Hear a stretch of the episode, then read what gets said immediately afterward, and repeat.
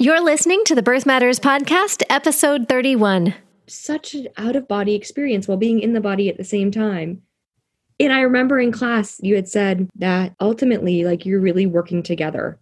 It's not just me, it's me and the baby. And that for me is what is so moving that she was so ready to be in this world. And her spirit now is the same. Oh, yeah, yeah. She's so determined and wants to figure it out yesterday. And in some ways is incredibly curious and curious to the point where you could see how you can see her working things out. You can see her thinking. you you'd think, oh, she she did come into the world with her own agenda. I felt like a cave woman with this other cave baby who was No, no. like just pounding their way into the world.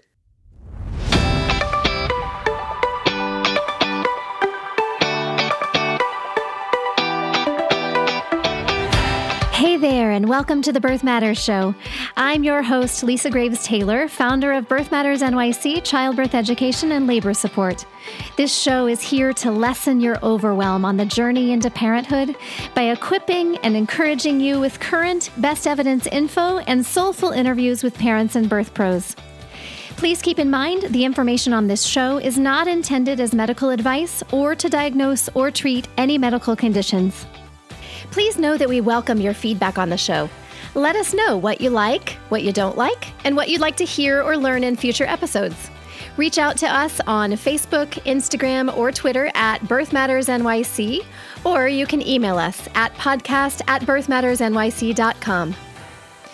A few days before celebrating their daughter's first birthday, Nisa and Britt share the story of an unexpectedly quick first labor with the support of a doula. You'll hear about how a pre existing condition Nisa has, Crohn's disease, caused confusion when she actually went into labor. She shares the emotional challenges of a cancer diagnosis her mom got in the middle of Nisa's pregnancy and mentions a therapeutic method that was helpful to her. She details how she thinks her background and training in acting was helpful in giving birth, while Britt explains how being a parent has helped him become a better, more present professional actor. They'll describe what it was like to meet their daughter for the first time, go through some of the ways they worked together as a team in the early weeks, and will point out strengths they've seen in each other as they've become parents. Before we jump into the story, I want to let you know that this episode is brought to you by Birth Matters NYC's childbirth education classes. If you live in the New York City area, the best way to build your confidence and prep for an amazing birth and entry into parenthood, and to connect with other expectant parents to build your very important support system, is to attend group childbirth education classes. You'll spend quality time with your labor support partner in our comfy Astoria living room classroom as you prepare for not only birth, but also for your best possible postpartum recovery and wellness, as well as early parenting, with classes on breastfeeding and newborn care techniques. Classes often book up about one to two months in advance, so be sure to grab your spot on the early side.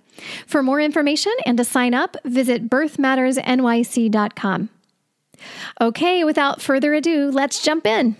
Welcome to the Birth Matters podcast. Today I have Nisa and Britt with me to share their baby's, their firstborn's birth story. Welcome, you guys. hey. Hi, Thanks nice to see us. you.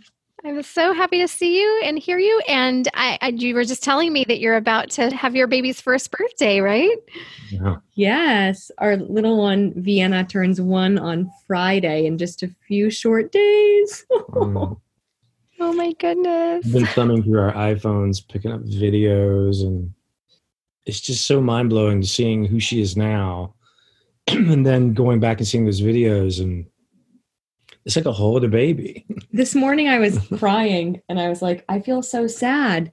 And I realized that it's like she changes so often that you're sort of like this other person has left you, like this tiny, this tiny infant you had. And now she's this wonderful, curious, aware, spirited, absolutely lovely child. But you start to feel like there's like a loss of that other person, which is really strange and, Mhm. and beautiful at the same time. Yeah, yeah, yeah. profound. Mhm. Yeah, because they were so rapidly changed in that first year, right? That it's like multiple little different beings that Yeah. you've met along the way, They kind are. of. They are. yes. Is she walking yet? No, she's standing. This is like today. She tried to take her first step and fell like flat on her face. So, but she's standing great, and she shows off standing, and she's got her walker thing that she walks with. But um, but she can't walk on her own. can't walk on her own quite yet. So, well, she's enjoy it while it lasts. Yeah, I know. You- I know. Did you say she's teething? Is that what you said? Oh, Uh, teetering. No, oh, he's no, saying she's teasing us. she's- oh, teasing you. Oh, sorry. I misunderstood. She, only- I think, I think deep down inside, she knows she can walk, but she just, she'll like smile at us and say, "Want to walk? Want to take a step? Want to take a step?" And she'll just plop back down on her bum bum. ah, so cute. Oh, it's so fun. she's also a really um she's a a very healthy baby is how I would say it. Yeah, and so I feel like I think she has a lot of weight to pull up and move around.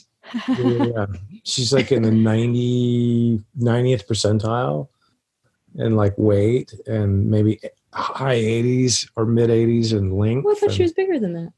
no, no, no, no. Well, she just, she just, uh, she was, then she got sick like a, a couple of weeks ago. So I think she lost a little bit of weight. So She's now getting ready for swimsuit season. Right. She's getting ready for swimsuit season. Uh. Rapidly around the corner. and do you have any celebration plans?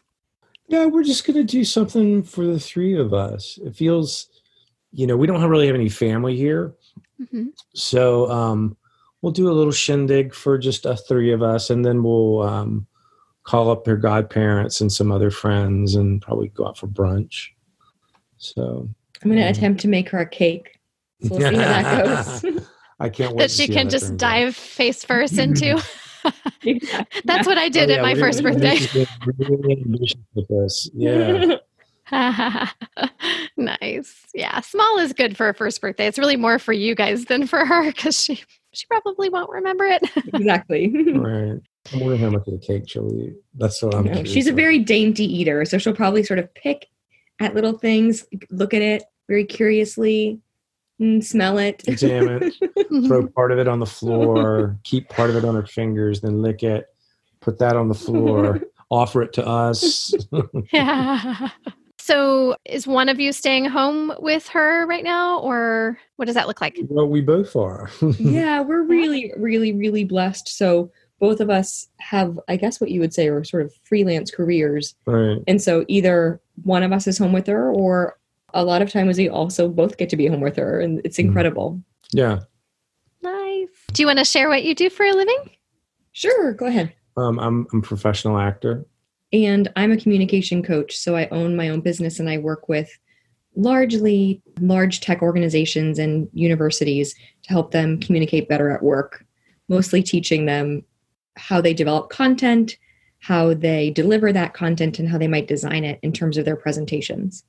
Great. I mm-hmm. always think it's interesting to hear also like as like and how does that inform if it does your birth experience, you know, what you do for a living because we spend so much of our lives doing those careers. So maybe something to just think about and if you think about anything by the end of our time together if you're sharing the birth story, maybe you can or along the way, you can share Yeah. that. But and I also think just in New York we have such varied professions that it's really fascinating to hear what people do for a living. So thanks for sharing that. So as we are about to jump into your birth story, do you want to share anything that you what did you do to prepare for this huge momentous occasion of giving birth and becoming a parent?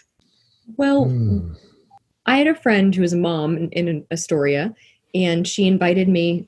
I know I've heard this mentioned before to this moms group called Momily. And so I, being a control freak, type A, really need to know everything and want to know everything. And it's the knowledge that helps me feel more secure. So I use that Facebook group to sort of say, what classes can I take? What should I be reading? Where can I take a prenatal yoga class? Oh, what's a doula? What does a doula actually do? Maybe I should go to this doula and donuts situation and figure it out. I did a lot of research, and I think that that helped me feel uh, more secure. And then, strangely, like also incredibly anxious. I think I would have been anxious without the information, and I probably was still anxious with the information. Yeah. yeah. just because it's so you've for someone who wants to be in so much control you've no control and you mm. have all the knowledge but you haven't walked through it yet and so it, it feels like there's so much unknown Yeah. And we also, you know, like I said earlier, we don't have any family here in the city. So, and we had, you know, like our, our families couldn't make it, even if, um, because they were ill. So, yeah we, my, my mom would have been with us when our daughter was born but so i was due february 12th and election day in november my mom actually shared with us that she had been diagnosed with stage four mantle cell lymphoma and so she was going to have to start chemo the next month and unfortunately wasn't going to be able to be with us which it was so sad and really really hard to sort of process that while you're also bringing this new life into the world but i'm happy to share that she's in remission now Yeah. and it's have like a, know. remarkable turnaround Oh, Yeah. yay. Yeah. I'm so relieved Yeah. to hear that. Oh, that's Yeah. great. yeah But so, So you're guess- saying across the journey into early parenthood that she was so in, in the treatment and everything that she wasn't able to really be there to support you. no, she couldn't she actually couldn't travel so she's she wasn't allowed to travel Mhm. medically and i guess the hardest part learning that news was feeling like the fear that you might lose this person you love so much while also carrying the love that you have for this person you're about to meet and so i'm so lucky that i didn't lose my mom but that i know other people who have, have gone through that and have lost a parent and it's very strange to sort of hold grief and joy at the same time and so that was interesting yeah. and difficult Yeah. Yeah, the, I am sure there's such a tension in holding those two things at the same time. Mhm. A lot of conflicting. totally conflicting and because we didn't have that support and know, knew that we wouldn't then we sort of like doubled down to say who are the people in Astoria in our neighborhood that we can come to. So of course lisa we took your class and we decided then to have a, a birth doula and a postpartum doula. Mhm. and a lactation counselor came to the house before we even gave birth to talk to us about that process. So i think we what we decided to do is just surround ourselves with a lot of support that we weren't wasn't familial support but were people that we knew were experts and would be there and be present for us and have the knowledge we didn't have Yeah. I love hearing that you had a lactation consultant come prenatally because that's really, really uncommon. Mm. How can you talk at all about what caused you to realize that that was maybe a good idea? So Lee Cohen was at the time owned the Astoria Doula Collective, and she and I worked together prenatally as well. So I guess that's oh, I know. I went to this doulas and donuts event, and I would at that point I would, didn't even know what a doula was. I and to be honest, I was probably like a little bit of a doula naysayer uh, because I was like, oh, do they just like show up with crystals? and like patting your back. I mean, I'm just kind of confused. It's a common, yeah, it's a common perception of. Um, the hippie doula. yeah. and so after doing some research and talking to some people, I realized, oh wow, actually, what this doula can provide is like emotional and physical and even psychological support. Right. And so Lee worked with us before the birth and then after the birth as a postpartum doula. And she worked with me to do a process called havening.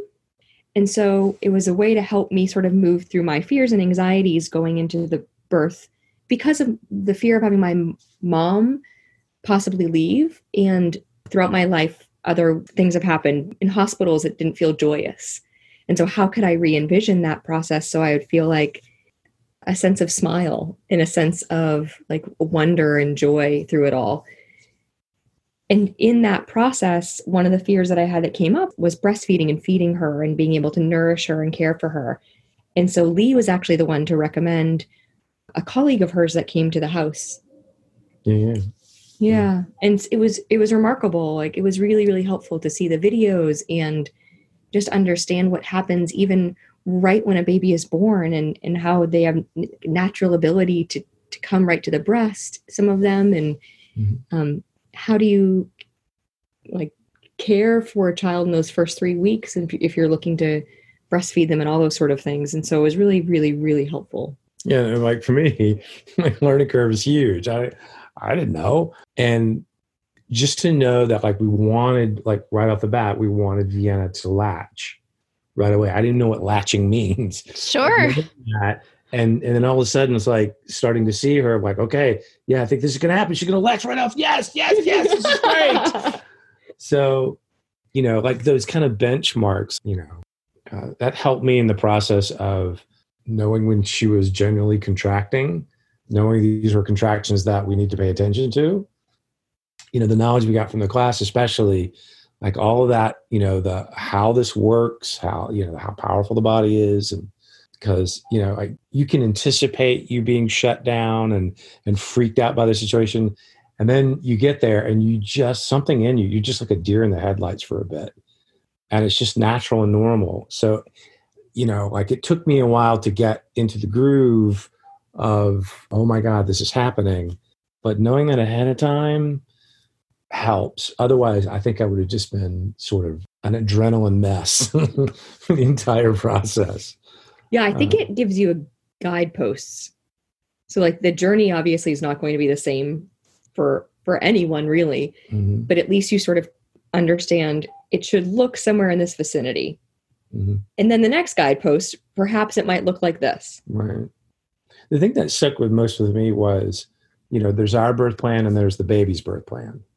And then when we tell you the story, you'll understand why that came, the how true that rang for us. Um, I had a very, very fast birth. Very fast. I mean, you start with like the day before January 30th. It was a Wednesday.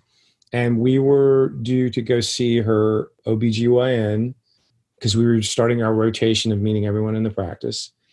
And we were excited because the previous visit, the OB that we saw, hey, there's a little dilation.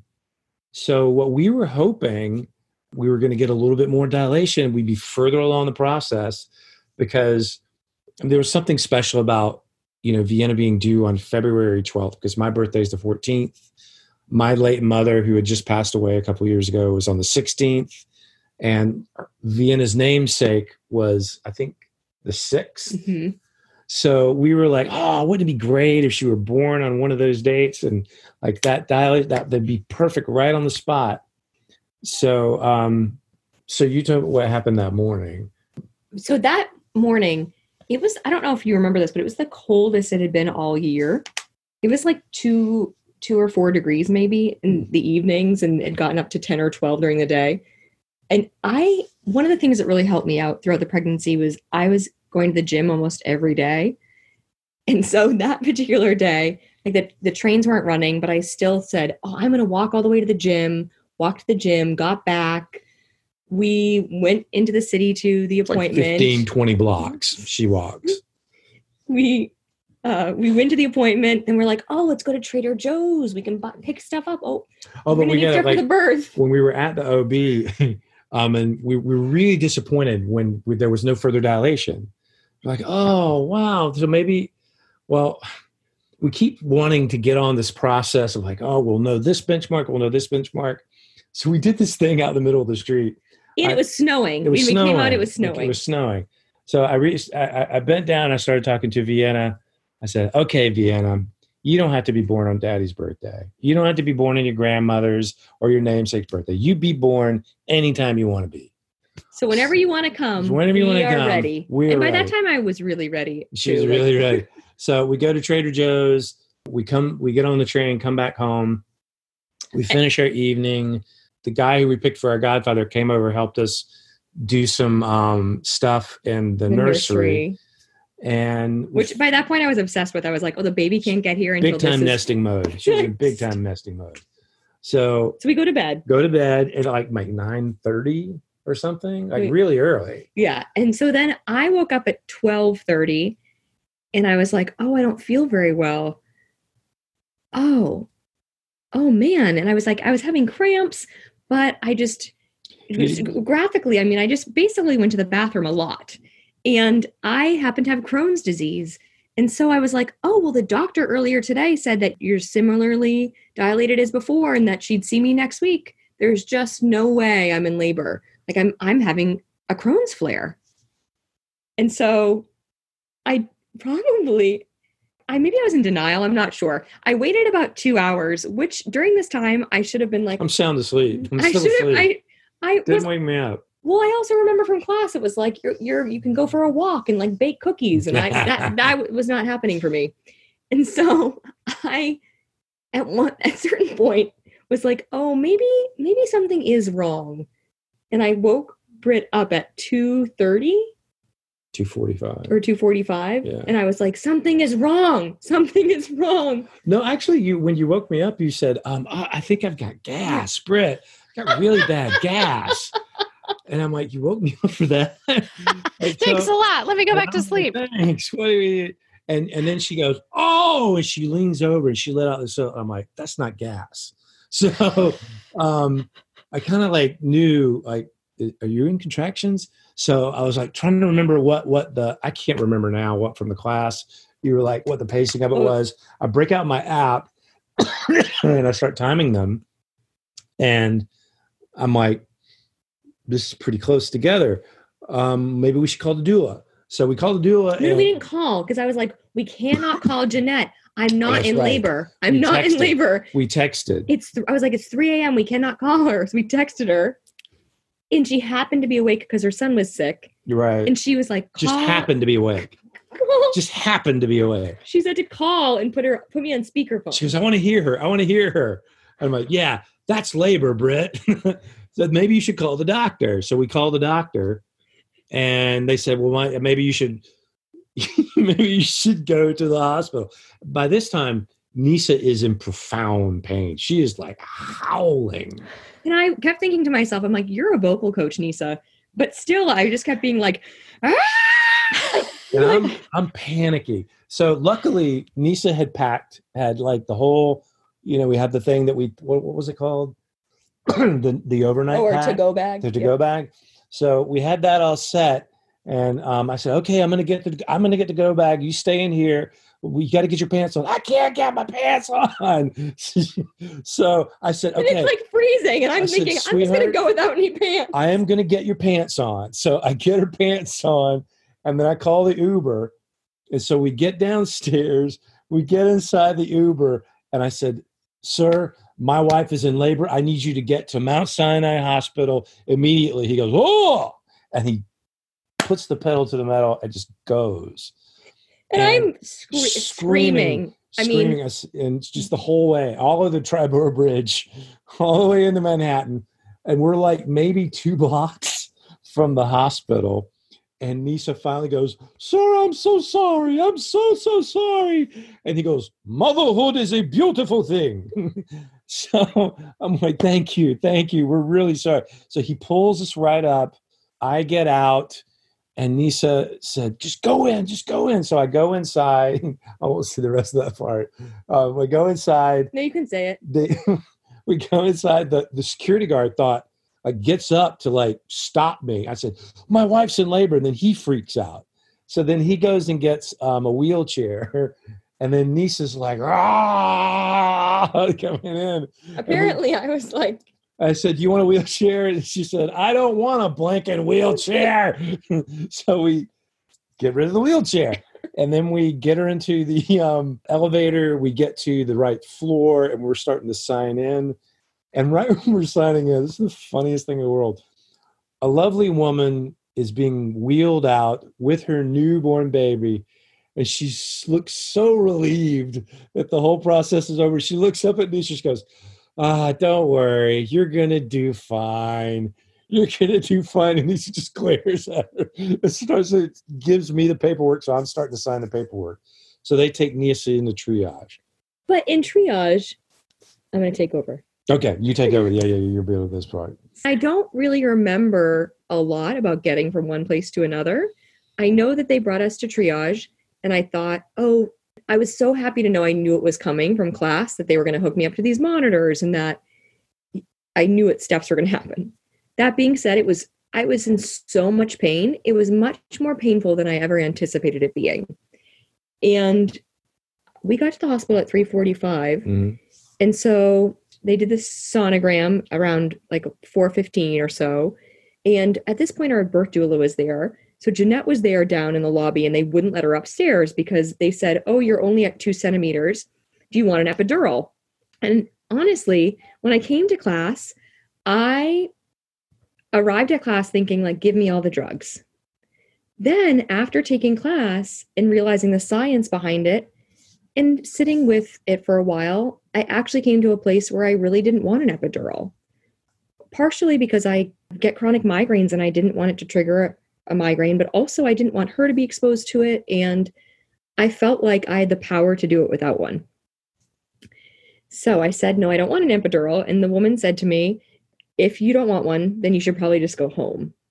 And I remember looking at Britt thinking, Are you absolutely flipping kidding me? There's absolutely no way we're going home. she goes, I can't go home, Britt. And I said, Okay. So one of the nurses, God love him, said, just, you know, go to the attending nurse and tell them to let the doula in. So she came in. Jeanette, our doula, got in there and started working with Nisa. And so she said, let's go to the bathroom. So we're in triage in the handicap bathroom at 445 now. So, I thought so she was going to rip the a, toilet off the wall. I, I really, so we were in there from 445 for, for 45, 45 minutes. minutes. And then, and, and I will tell you, 45 minutes felt like a day all I remember, I felt like a cave woman. I was like sitting down and banging the toilet. Like literally, Britt is right. I was probably going to come right off the wall and just like vocalizing and yelling and and Jeanette would would help me and touch me, but it was so interesting. I actually felt like so much pain that I didn't want to be touched. It was almost like I I need you vocally to be there and keep talking to me and working through it, but at this point, I don't even I felt like it was one hour long contraction. Yeah. So what happened is that then I started to bleed, and Jeanette was like, "We need to have her brought out and checked again." They take me out in triage and check me, and I'm at eight centimeters. Wow. In 45 minutes. Yeah. Your body was doing some serious laboring, some serious mm-hmm. fast well, progress. It was also kind of scary because we were strep B. We were strep B positive, and and the doctor there, the woman who checked us in, the attending, at that point, I think realized that she was like, "Oh, shoot, I, I should have maybe." I should have maybe started the antibiotics and, and like, and I'm I'm very grateful they didn't do that because then I would have been hooked up to monitors and all of these things. Right. But they immediately were like, we have to get her into a room, and so then I'd say in like within 10, 15 minutes, they brought me to a room. I was now at nine centimeters and they were giving me antibiotics. And I remember so clearly Jeanette was like, you can do this without the epidural. You're you're just it could be 15 minutes, it could be 30 minutes. And I was so tired and, and still in so much pain that I just was like, I have to, I have to get one. And ultimately I was a little disappointed in myself that I didn't do it without one, but the doctor that we really wanted didn't come on call until 8:30 that morning. And so by having the epidural, the doctor that I really loved in the practice is the one who it was before then because the baby was born at 8:13. No, the baby was born at 8:52. 8:52? No, that's when she came in. Somebody something happened at 8:13. Oh, maybe the doctor came in at 8:13. Okay. All right. Okay. Uh, in any case, I ended up getting an epidural and I don't even know that it worked that much. It, which it, it, I mean, it was so fast. It was just so. Her fast. water hadn't even broken by now. Her water still had not broken. I was just going to ask if it had broken because usually, not always, but usually they wait to do the antibiotics until after the waters rupture. Right. So I thought maybe I missed it and maybe it did break, but huh? it hadn't. Okay, I guess they were just thinking because you were so close to giving birth. Well, that, that will lead maybe... to a that will lead to a very interesting part of this. So they didn't get to do this the four hours of antibiotics, obviously, because I got so I got the epidural and then things did slow down after getting one. I was able to rest for a little bit. And so I probably had the epidural around 6 30, 645. Mm-hmm. And then I remember thinking for a while that I felt like she was about to come, like I had to push. And I think that they were actually trying to get me to relax for a little bit longer to get some antibiotics in. And at a certain point, I was like, oh no, I like she's actually going to come right now. I, I, I don't, I don't, I'm sorry, this is what's happening. And 10 minutes later, she was born. Yeah. It was that fast. Wow. And You're- she she was caul. She had part of the she was en caul. So, not so it wasn't en caul, it was like caul. Is it I- en caul is the whole sack and the whole body. Jeanette said it's called en caul. oh, it is called en caul. but I don't know. And Oh, and apparently it's very rare. And she had her, I don't know if I did rupture or not. It wasn't the whole amniotic sac, but it was a portion of it was over her like chest and head and her bo- part of her body. Mhm. And it was, I mean, I, it was absolutely remarkable to think that I, this happened at 1230 when I thought, oh, I just have to poop a lot. and then, oh, wait a minute. That's actually not what's happening That's at all. not Like. I'm in labor. Yeah. You're in the pushing stage. Oh my goodness. and for it to go so fast is not what I was expecting at all. Yeah. Um, So from the moment you decided that you were in labor to the birth, how long was it? Eight eight hours or how how long? six. Six. Six. Wow. Yeah. Yeah. That is definitely on the shorter end of the range of norm. Huge range of normal. Yeah. Yeah, they they kept saying at the hospital, "Oh, you were, oh, you were meant to birth babies. Oh, Mm. you're like the handmaid." I was like, "Oh, great, thanks." Oh, God, that's not what we want to hear. Wait a minute. Can we take back that reference? yeah. Usually, if you are eight or nine centimeters, they'll say, sorry, it's too late to get the epidural. But that's not what happened, clearly, because you said you were nine when you got it, right? Yeah. Yes, I and I remember them. I mean, rushing in and having to do. I don't remember the name for it, but it was something extra to make. Because I had to step out. They it was either me or the doula. Mhm. And Lisa was like, I want the doula. so the yeah. Oh my gosh! And then they wouldn't let me touch her, and I was just screaming for Jeanette. I was just like reaching out, like with all of my body and being like, Jeanette, I need you. And she was sitting in the chair with like her, her little fingertips. I can just imagine her fingertips reaching out to touch my fingertips. And, and they gave it to me. I think they had to do something to give it even faster than normal. And I I remember there being a huge sense of urgency for that. Mm. But they didn't I don't no one ever said to me like it's now or never. Mm. Um, I don't know if maybe again they wanted to slow things down. I, I'm not sure. That's an interesting thought. Yeah, it's possible that they wanted to try to get the antibiotics in, and that was why they were like, okay, you can do the epidural with the knowledge that it can slow things down. I don't know. I Hmm. I have never thought about that scenario, but that's a possibility. I'm Yeah. not sure. It's my Mm. instincts tells me that might have been it. I don't. Mhm. I'm not sure. So it was just it was just remarkable that it was so fast and such an out of body experience while being in the body at the same time. And I remember in class you had said that ultimately like you're really working together. It's not just me, it's me and the baby.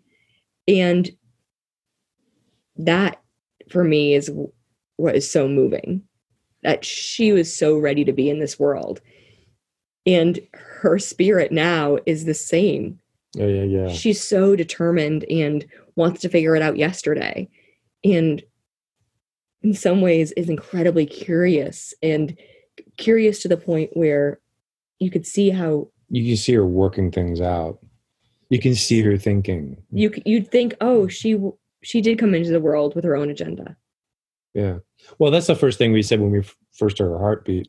I was like, it was so authoritative. I was like, now that's a child with an agenda. and that's pretty much um, the the little one year old, almost one year old that we're seeing come to life. I mean, that's pretty consistent to who she is now. So through her birth experience, you know, i felt like a cave woman with this other cave baby who was you know, I know. like just pounding their way into the world Yeah. Yeah. Mm. Any reflections on the moment of meeting her? it, it was um i said this um i don't want to get too wavy gravy but it it didn't feel like an introduction it felt like a reunion i don't know how to describe it it felt like a re I, I, don't that's the only way i can describe it I felt this little spirit just felt so familiar to me. And I immediately bonded with her. And I, I, I mean, when Nisa left her with me for the first time, she went to the bathroom, came back, and I'm just weeping. You just weep. And you can't explain why. It's such a it's such a profoundly personal thing when you start immediately bonding with your baby. I think I was in shock, like in a really just profound way. When you go back to look at the photos, you know, the photo when she was born, it's a live photo, so you can hear it as a short video. And I was just, I said, oh my God. And and I really meant that, that like that God had had brought this being into our lives. And I was just so in awe that that I had been able to do that honestly, that I had the strength to bring this child into the world so fast and that she had the tenacity and strength herself. It was incredibly moving. Yeah. Yeah. Yeah. And also like completely thrilling and really scary all at the same time. Yeah. Yeah. Like you have this tiny person who's entirely dependent on you. And it's it's hard to trust yourself sometimes. Yeah. I think that, you know, like I'm I'm grateful for those 3 days in the hospital because, you know, just having nurses come in and you know, I remembered a little bit about changing the diaper from the class, but just I kept eagle eyeing her, you know, uh, the the the nurse that we had, and she's just like, you know, just make sure the fluff's out because when they have blowouts, that'll help you then. I'm like, what's a blowout? He's fantastic at doing diapers now. By yeah, yeah, now, now that's I do that every single time. That and friends coming to our aid. You know, we didn't have family here, but like just community coming out of the woodwork. Uh, one of my closest friends in the city came and picked us up in his car. We don't have a car. And drove us back home so we could take Vienna in so we didn't have to take a taxi ride home and that was really nice and and speaking to that moment of leaving the hospital any uh, big emotions or any kind of something you want to share about when you were discharged to go home with your baby? Well, yeah. And then it's sort of like, okay, we're not going to have any nurses anymore. uh, you know, something goes right. Because we did have one little mini scare right before we left. We were um, just about to leave, and they said she. I she's said, like has labored breathing. She's labored breathing, and so they took her to the thing uh, to the, the nursery. The nursery, and so we're on the other side of the glass. It was only supposed to take like a second, but then like another nurse came, another doctor came, another doctor. We're behind the glass. So we're starting to panic. And then they said, just go back to your room. And then we really freaked out. So apparently they were afraid that she was, so her chest was sort of rising and falling. She was struggling to breathe. And they thought that maybe it was because I didn't have the antibiotics and it was a, related to strep B. but, but in it, so, in then, it, so then the doctor comes in. Oh he goes, it's fine. I just it was just a she booger. had the biggest booger I have ever seen. and this is the NICU doctor. Uh, okay. They brought a NICU doctor in uh, to take out a booger. Um, okay, all right. Thanks for freaking so, us out. now, now take her home. yeah, yeah, good luck. Now please. go home on that note. So, um, and I, you know, like I don't even remember the first three weeks. That was just a blur. Um, so I, I made a decision that I would what you said in the class, like um, when she gets up, the feeder, you you change the diapers, which I did. I every time Nisa got up, I got up. He got and, up every every single time. And which looking back, I'm glad that I did that because the wear on Nisa, you know, that can get lonely. And you know, me getting up with her, that's a little less lonely. There's somebody up with you, there's somebody with you doing it. So, and I definitely would say that I had postpartum anxiety. And so it was a way that I felt like someone else was there to say, You're doing the right thing, you're doing okay. like, she's doing okay, we're mm-hmm. all okay. And I so needed that. Yeah. Yeah. Yay, Britt. Thank you for being an amazing supportive partner. We need Oh. more of those. It was a it was a team effort. We, we you know writing down every time she poops, every time she pees, you know all that. How when she goes to sleep, when she wakes up. We started writing it down, and then I don't know who somebody gave us the the app Sprout Mhm. that we got, and we both put that on our phone and both synced ours up. And even my sister and her mother now have that same, and we're all synced up together. So they'll be, you know, in another state, and they'll say, "Oh, she's feeding now. Oh, she's just feeding now." But that's been. uh, That's but, but to come back to your question about leaving the hospital, I definitely think it was a moment of like a little bit of relief to come home and be in our own our own digs. But I will say we also were just looking at each other like, whoa, what? They just let us take this child with us? Yeah, yeah. Okay, here we Yeah. go. Daunting, right? Yeah, it incredibly was daunting. Yeah. but you've done it. You've done a beautiful job. Yay. One year later. One year later. Yeah. Nisa, do you want to share any more, no pressure, but about the anxiety that you experienced and what things besides partner support helped with that?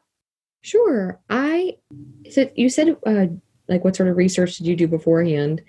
One of the things that was also really recommended to me was placenta encapsulation. And so I did do that and I think I really believe that it helped a little bit. I think it could have been far worse without it. I'm also someone who has generalized anxiety as it is. So it felt to me like I could just tell that there was a, a heightened amount of anxiety in my system. And I still feel anxious a, a year later, even, and I work with that every day. But it would be like a lot of anxiety around, um, a lot of anxiety around breastfeeding and feeding her and whether I was like could nourish her. And I had a lot of issues with oversupply and, and overactive letdown. And so, like a lot of times, she would be gagging and, and sort of kind of spit up, throw up a lot. And it was hard. It was hard to feel like this is so new. I'm just learning how to do this. I can't control it. I can't read her. It felt like so much was out of my control.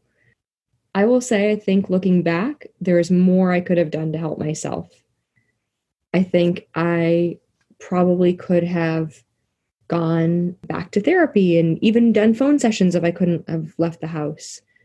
I probably could have meditated or done yoga with her but for some reason it all felt it all felt too much. Like even it took me a long time to to join the mom groups and just like get past the fear of leaving the house.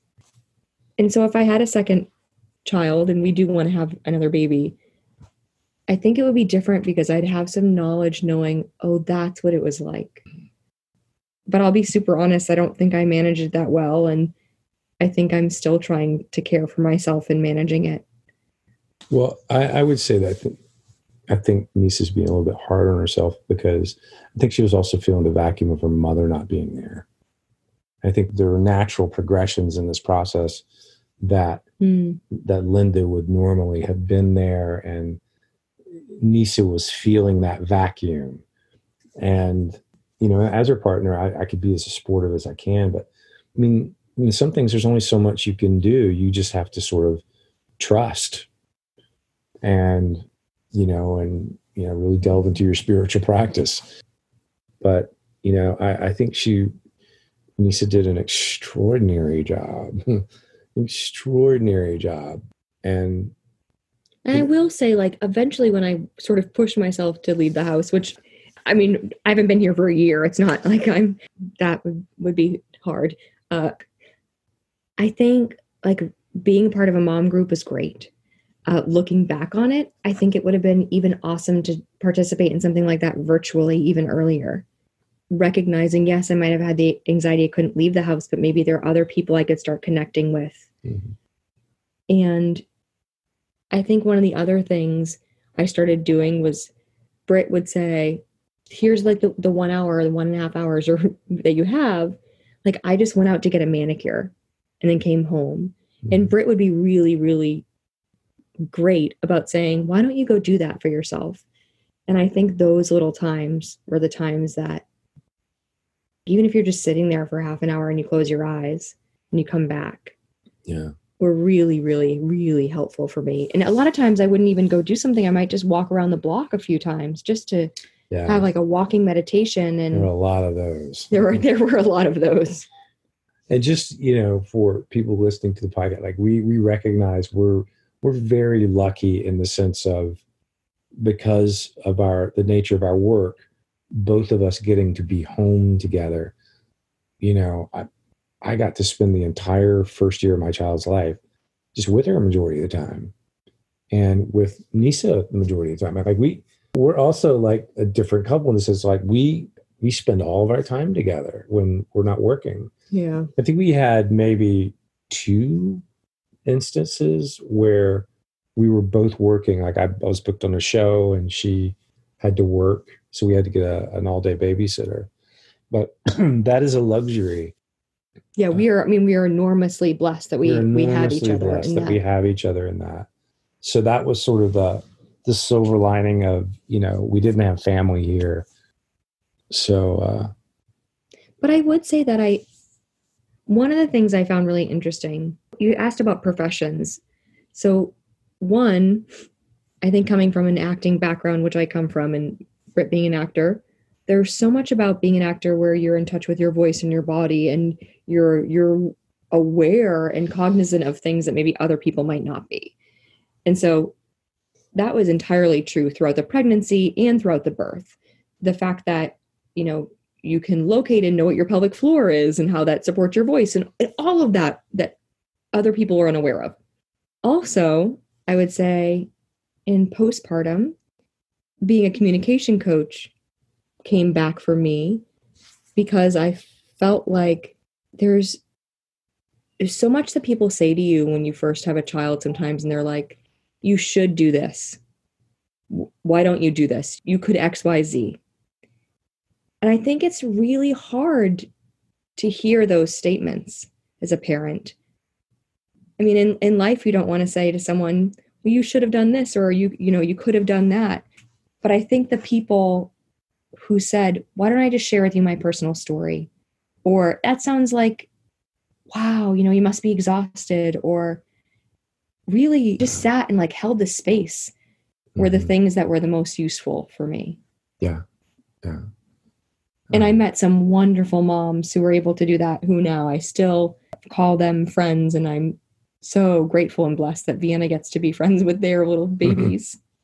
that's a um, an unexpected thing is the new community that you start to grow through that fellow parents especially in new york there's really a, a camaraderie of hey you're doing this too? This is tough doing in this city but we're doing it. All right. It's been really nice. It's we've met some lovely lovely people. And there's some there's also a shift in you know the things that you that we used to do socially that you you really can't do that anymore. And that's okay. You know i'm i'm a little bit older now, you know like i'll be 51 my next birthday and i'm just so excited about this next phase of life. And i love getting to spend all this time with just my little trio family you know just us. It's really really cool.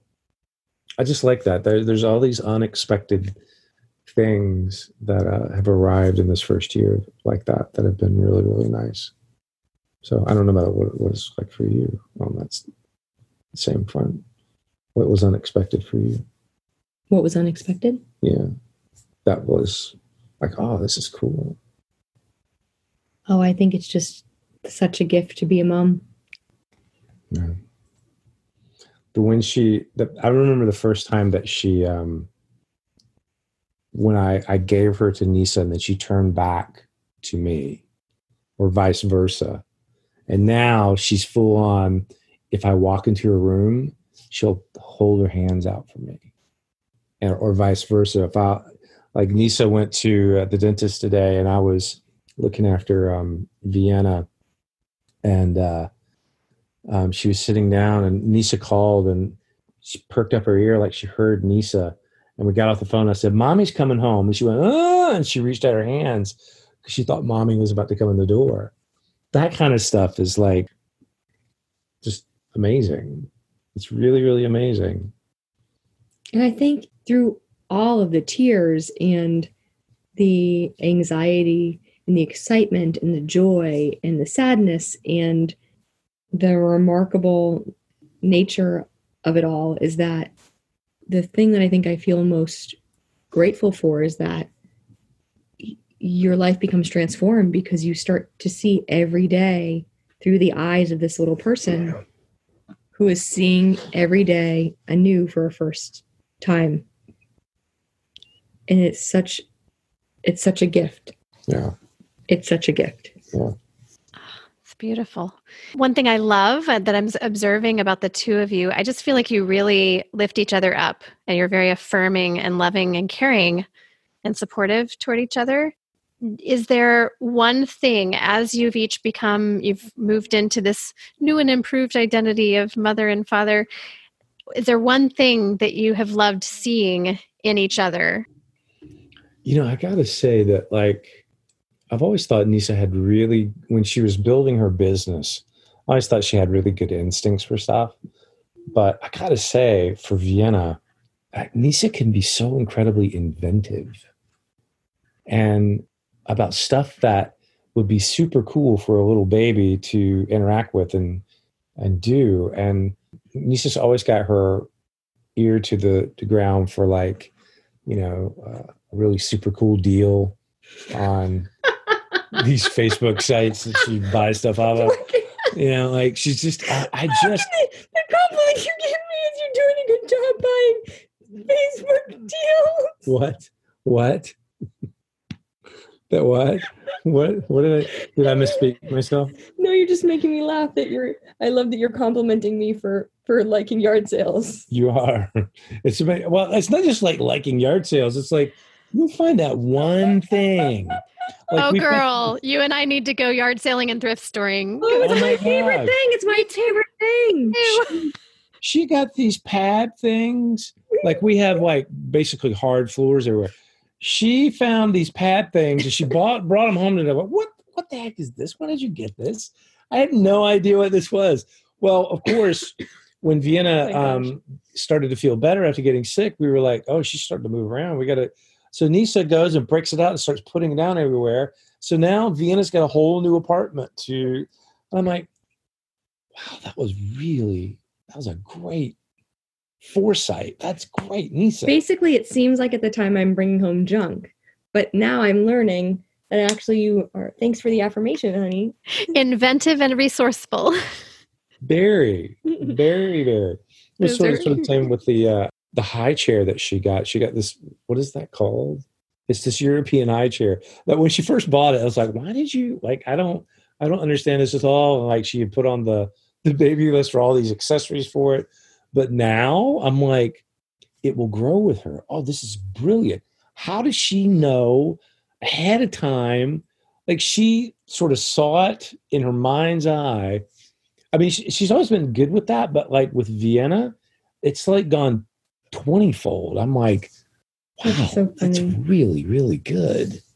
So, anyway, i'm gonna go on online look at what see what i can find in a yard sale while i have the I've only become more entertaining to my daughter as as time's gone on. I couldn't be that like plan that far ahead. I just think that's amazing. Okay, so what I was going to say when you say entertaining is that like you you more than ever make me and Vienna laugh every day. I mean, I always thought you were funny, but I didn't think you were that funny. and you are really funny. And I don't know if it's because so um Britt mentioned he's an actor, so he's also a, a you know a voiceover artist. And I'm telling you, Britt has the best voices for like every story and every song, and it, even the way he speaks to her, and the way that you play with her, and you you sing you sing such a funny song every night when we get out of the bath, and she just she looks at you and she chuckles and she smiles so adoringly, and I feel like I guess I I love that you are so playful. I just love that you're so playful and that you bring her so much easeful joy. Mm. Like Michael Chekhov, they, he talks about these psychological gestures, Mhm. and one of them is the gesture of flight, Mhm. which means like you feel like like boundless and you're flying. And I think the thing that you give Vienna is the feeling of flight.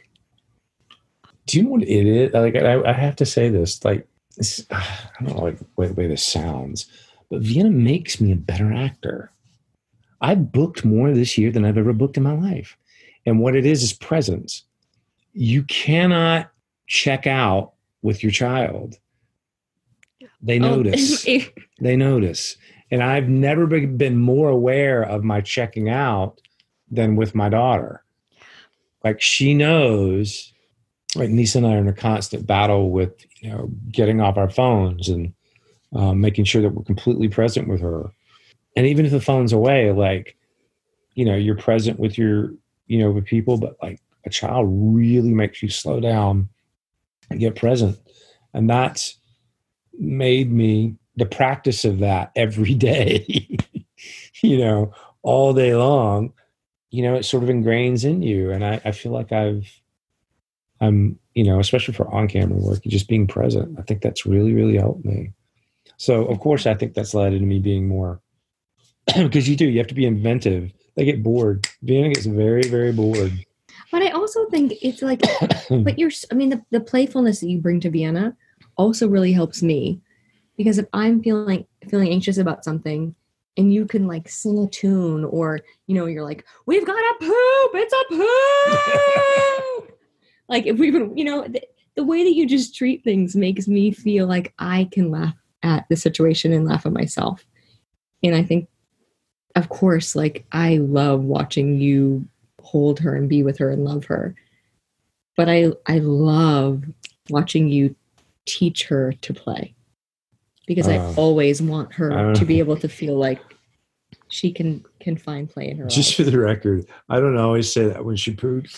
Most of the time, it's sheer panic when she poops. She always has the blowout when Nisa's not at home and I'm doing it all by myself.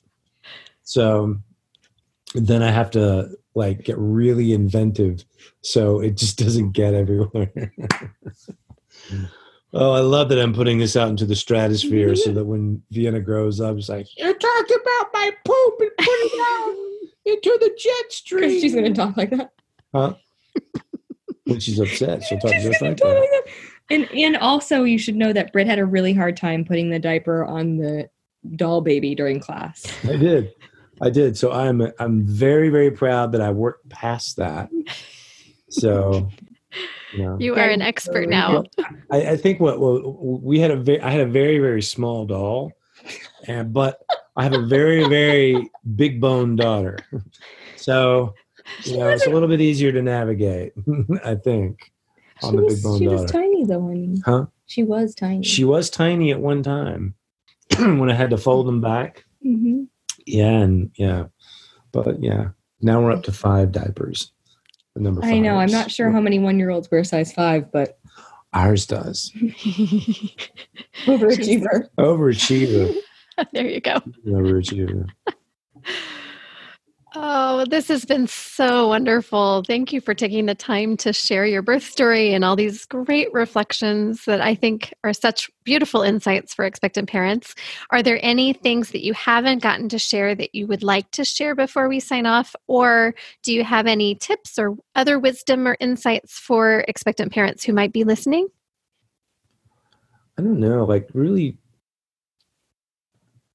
it's so idiosyncratic to the child that you know I'm wary. I've grown very, very wary of giving advice because just trust your instincts. And I don't often like the word advice, actually, which I think probably comes back to not wanting to get direct advice from individuals uh, because it's so easy to, to judge yourself against Mhm. like all the social media influencers you see and the other moms you hear of and the posts you see on Facebook. And so I don't really have any advice except to say that being a parent is really hard. And anyone out there listening that is a parent, you are all phenomenal rock stars, people. amazing, incredible individuals. Mm-hmm. And I'm so grateful I get to be part of your ranks and we can do it. It's not every day is easy, but we can totally do it. Somebody called it my terrifying blessing. Yeah. And I think that that's the most apropos because like I don't want to like it is it scares you but like I don't like to express that too much because that that doesn't really reflect how I feel. I am just so the amount of joy. I told Nisa this today. I said I have never felt in my 51 almost 51 years I've never felt this content before in my life. And I I say that after, you know, we've had when you help your child through their first sickness and you know, and you have that up all night coughing and, and they get congested and you take them to the shower to steam them out and you know, and you get them through that and um, or you have to babysit them for Daddy sit, you mean? yeah, daddy sit for a couple of days while mommy works and I'm not as lovable as mommy, but she we got through and we got to do some really cool things together and you know and I learned how to give my daughter a bath all by myself, which was terrifying. Anyway, I don't know where I'm going with this. The only other thing I want to say that I I think I I guess as much for me as anyone else is that looking back, the only thing I think I wish I had done was sort of let go of expectations. Yeah. I think I expected the labor to be longer, so I didn't trust that I was in labor earlier.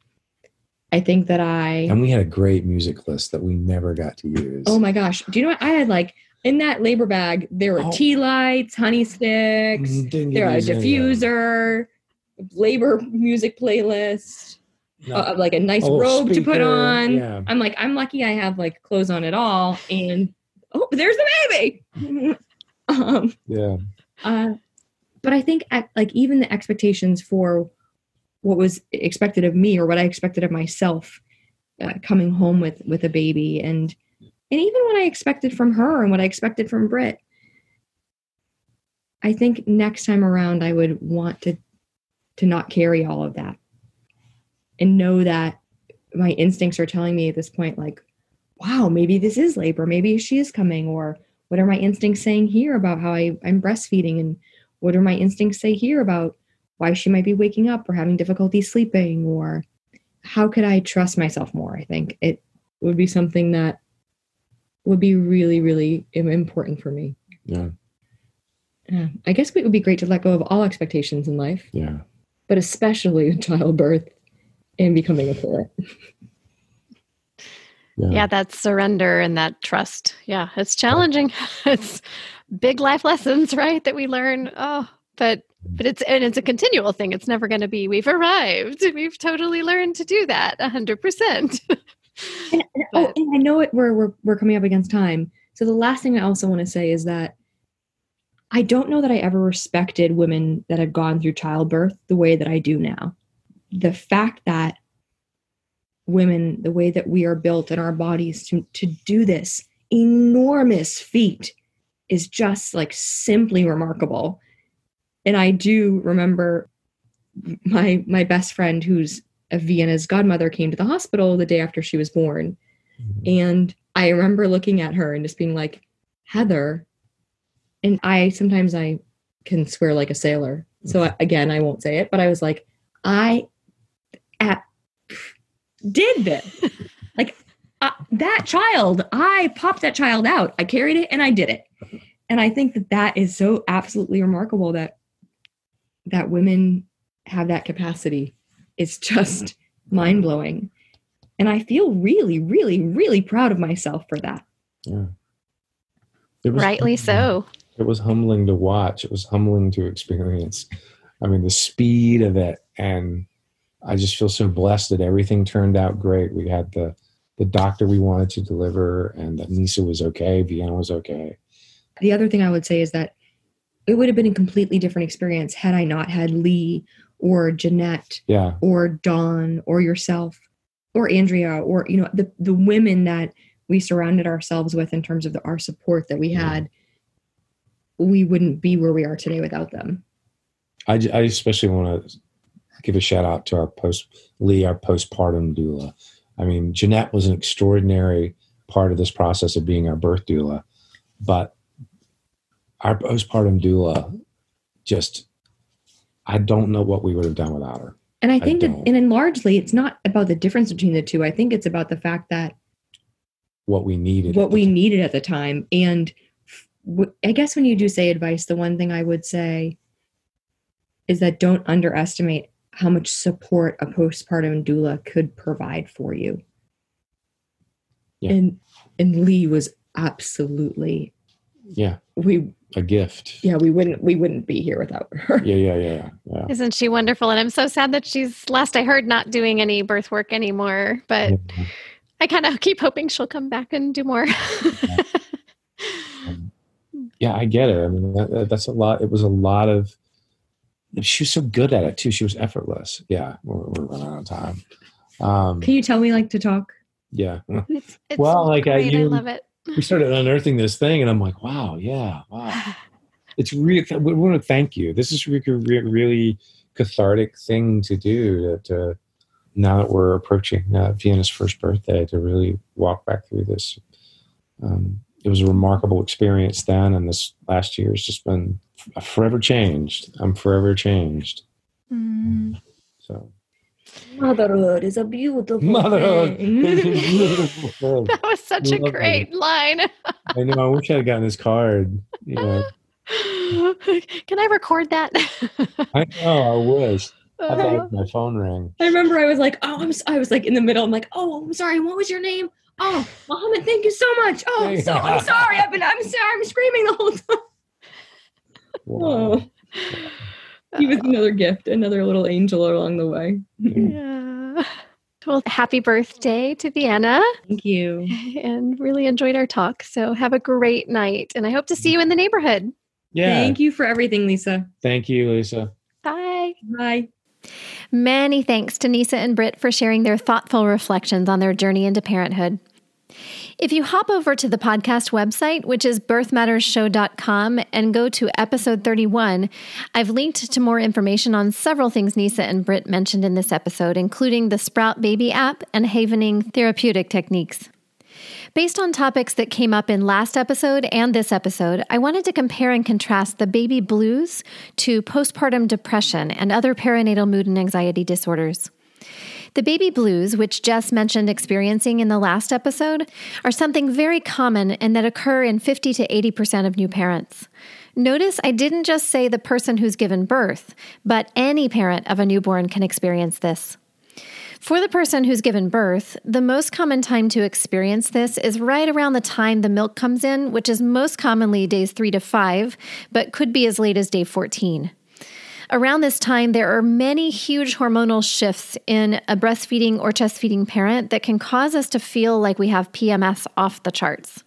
You might experience any one or more of the following mood swings, anxiety, sadness, irritability, crying, difficulty concentrating, feelings of inadequacy, just to name a few. The big difference between baby blues and something more serious called postpartum depression or other perinatal mood and anxiety disorders is mostly how long it lasts. The baby blues lasts anywhere from just a few hours up to two to three weeks. However, if the symptoms persist beyond two or three weeks, then it might be developing into something more serious that requires professional help. The more serious clinical diagnoses include depression, anxiety, panic disorder, obsessive compulsive disorder, post traumatic stress disorder, and the very rare postpartum psychosis. In case that list feels a bit overwhelming, and to avoid overcomplicating things, let's just say that if you feel really off, you're not feeling yourself, and it's not getting better within two or three weeks from the onset, do seek out professional help. If you need to seek out therapy in pregnancy or beyond, it's very important to seek out someone who specializes in this time of life, the perinatal phase. Those who specialize in this time of life have a deeper understanding of the risk factors beyond the conventional, narrow clinical definitions and will be able to provide more effective support.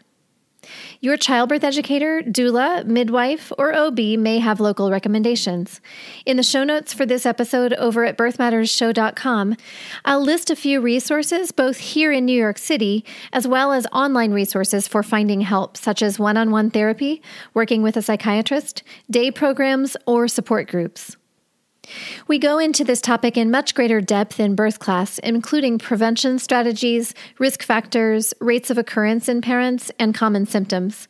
But for now, I can't emphasize enough how important two things are to significantly reduce your risk for these complicating factors. First thing, building in support in your pregnancy and especially after birth. And the second thing is keeping open lines of communication with your partner or anyone who might be supporting you through this time, intentionally checking in to be sure that each parent is doing okay from day to day. Note how both Jess and Nisa found ways to surround themselves with strong support, especially in postpartum, which helped a lot. Support has been a resounding theme in many episodes up to this point, and it's because it's so, so important in this time of life. Remember when Nisa talked about how she found it helpful to remember that her baby was an active participant in the process of being born? My favorite resource on this topic is an interview on the Birthful podcast with Karen Strange. I've mentioned it before, but it bears repeating because it's just so great. I'll link to it again in this episode's show notes over at birthmattersshow.com. Do give it a listen. I think you'll find it fascinating. For the month of April, which is Cesarean Awareness Month, we'll be sharing three cesarean birth stories. Here's a sneak peek of what's up next week. Got pulled over by a cop. It's like something out of a movie, you know, right? You're like about to get to the hospital and you're in labor and, and a policeman pulls you over. And we pulled into the hospital and the cop pulled up behind us. My husband's like, What did I do? He just like license and registration. My husband gets out of the car, which kind of freaked him out a little bit. Oh, yeah. That. And my husband just was kind of like, you know, a little frantic. And he's like, my wife's in labor. I just want to see if I can park over there. And then he like hands the cop his license. He's like, here's my license. Just mail it back to me. just give me a ticket, whatever you need to do. My wife is in labor though. We got to go. Like, we got, I got to park, whatever. And the cop just like, at that point, the cop was just like, here you go. Just go. Just, oh, good. Never mind. Your affirmation for this week is to remember what the cabbie said, which I'm going to modify here to include everyone. Motherhood and parenthood is a beautiful thing. Thanks so much for listening to the Birth Matters podcast. Have a great week, and we'll see you next time.